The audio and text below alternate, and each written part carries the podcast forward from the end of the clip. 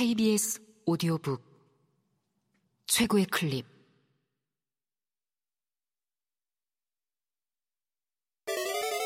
B S O D O 북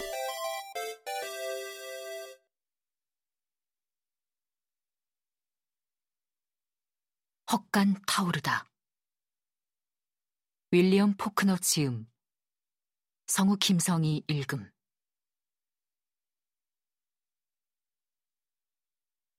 녹슨 통이 그의 손에 쥐어져 있었다. 집으로 돌아오는 동안 통 안에 든 액체가 끊임없이 찰랑거렸다.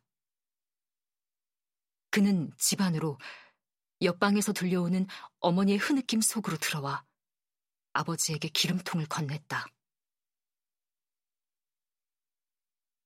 깜둥이도 보내지 않으실 건가요? 그가 소리를 질렀다. 지난번엔 그 일을 하기 전에 깜둥이를 보내셨잖아요. 아버지의 손은 이번에는 그를 때리지 않았지만 그때보다 훨씬 더 빨리 다가왔다.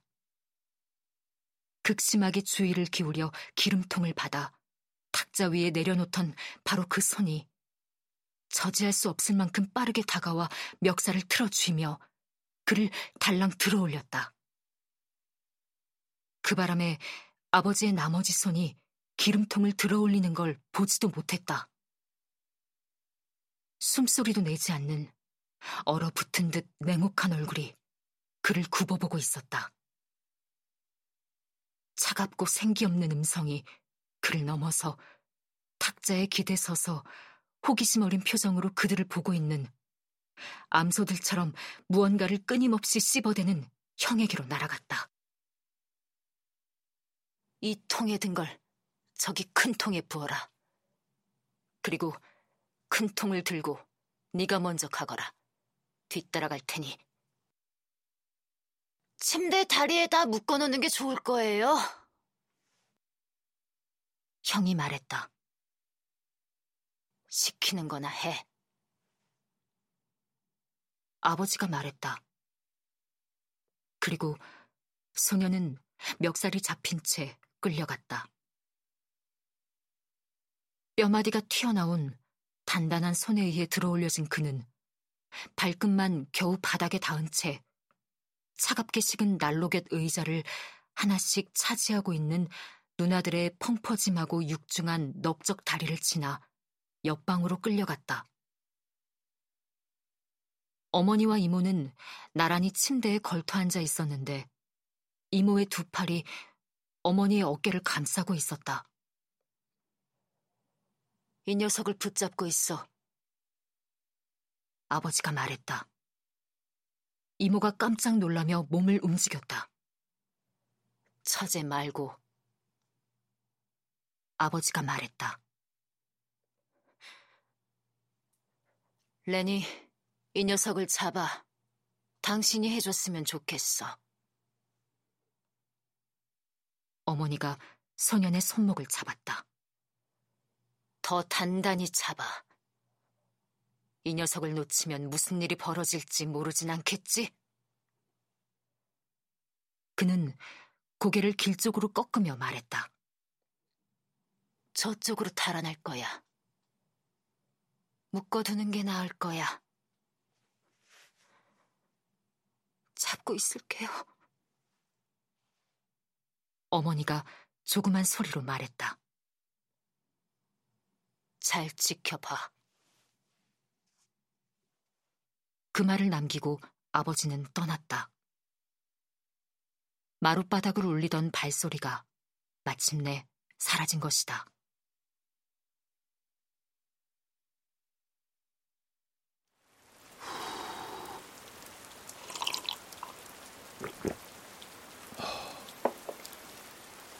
KBS 오디오북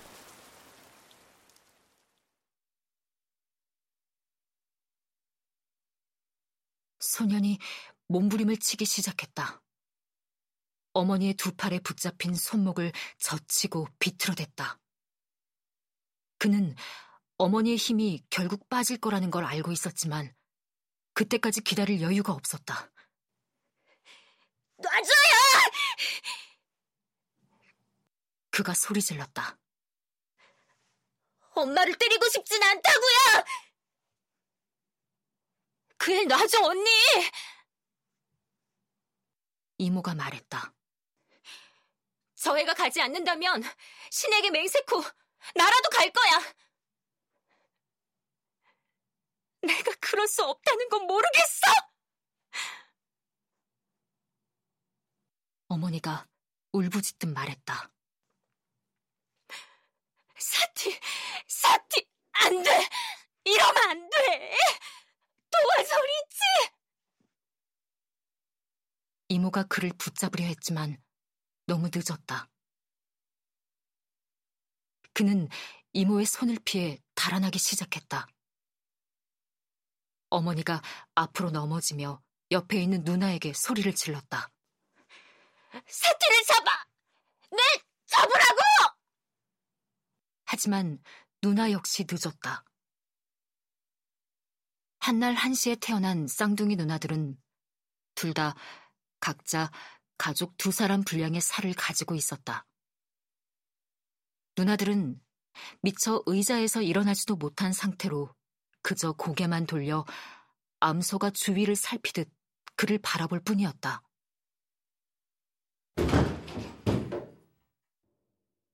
방을 빠져나온 그는 단숨에 집을 뛰쳐나갔고 별빛이 내리는 부드러운 흙길을 달려 인동 덩굴 향기 속으로 뛰어들었다.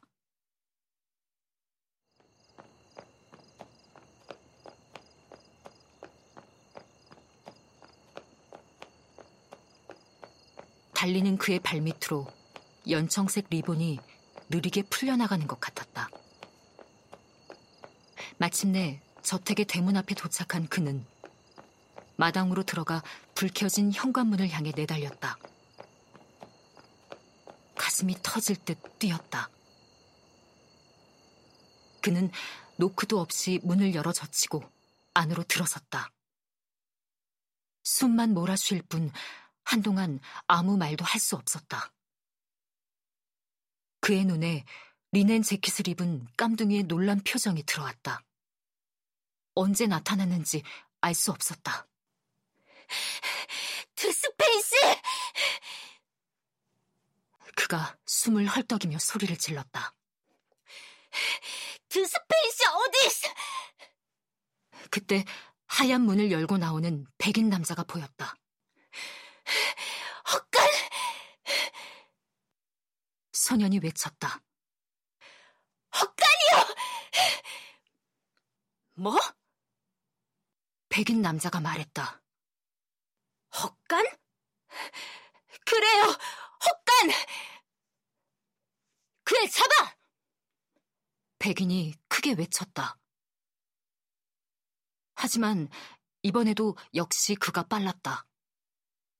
깜둥이가 그의 셔츠를 움켜잡았지만 깜둥이의 손에 남겨진 건 하도 빨아서 너덜거리는 소매뿐이었다.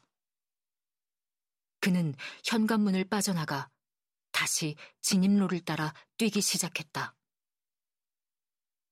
백인 남자의 얼굴을 향해 소리를 질러대면서도 그는 뜀박질을 멈추지 않았다. 그의 뒤편에서 백인 남자가 고함을 질렀다. 내 말! 말을 대령해! 소녀는 잠깐 동안 정원을 가로질러서 울타리를 넘어 길로 뛰어내릴까 생각했다. 하지만 이 집 정원을 잘 알지도 못하는 데다 덩굴로 뒤덮인 울타리가 얼마나 높을지도 알 수 없었다. 그는 괜한 위험을 감수할 필요는 없다고 판단하고 진입로를 달려 내려갔다. 피와 숨이 용솟음 쳤다. 그는 곧 다시 길로 들어섰지만 아무것도 보이지 않았다. 아무 소리도 들리지 않았다. 빠르게 걸음을 옮기는 앞말이 바로 뒤까지 바짝 다가온 후에야 그는 말발굽 소리를 들을 수 있었다.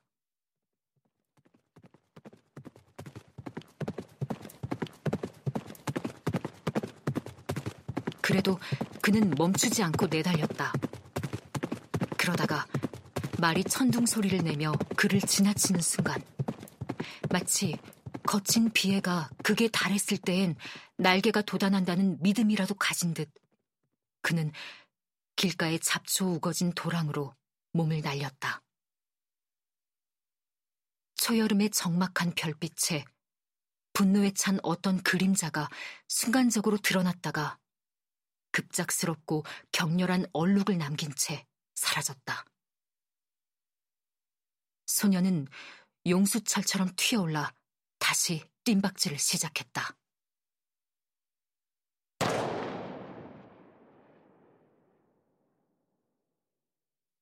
그의 귓속으로 총소리가 들려온 순간 이미 늦었다는 걸 깨달았다.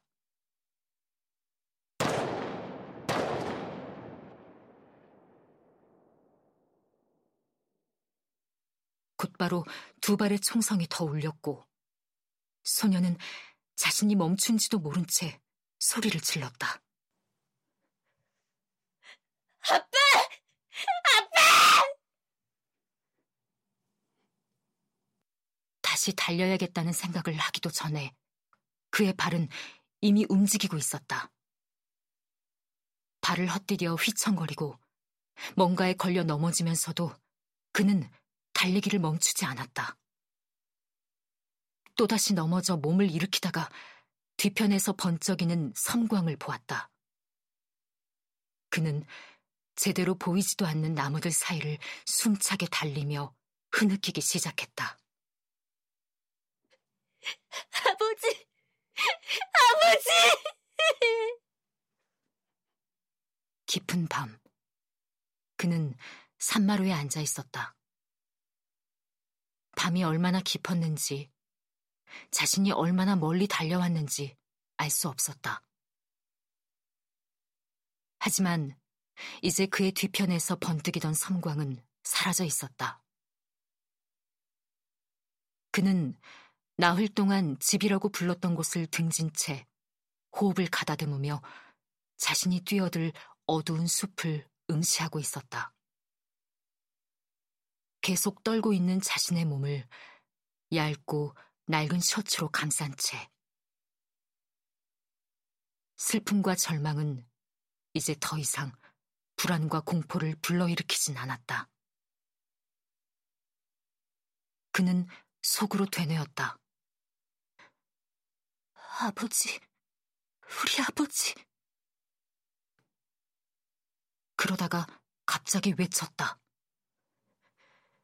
그 사람은 용감했어! 커다랗게 외쳤다 생각했지만 그것은 속삭임에 불과했다. 그 사람은, 그 사람은 전쟁에서 싸운 용사였어. 사토리스 대령 휘하에 있었다고! 그는 자신의 아버지가 군복도 입지 못한 채 참전했음을 알지 못했다. 프랑스의 옛 노래에 등장하는 말부룩처럼 그저 의용군이었음을 알지 못했다. 그의 아버지가 참전한 목적은 오직 전리품이었다. 적군의 것이든 아군의 것이든 그에게는 하등 다를 게 없었다.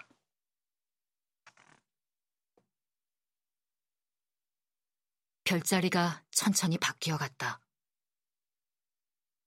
머지않아 날이 밝으면 배가 고파질 것이다.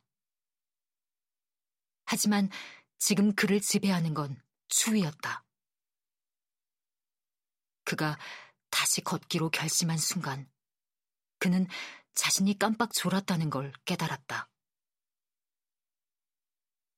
밤이 물러나고 부유하게 동이 터오고 있었다. 쏙독새 울음소리로 그것을 알 수 있었다.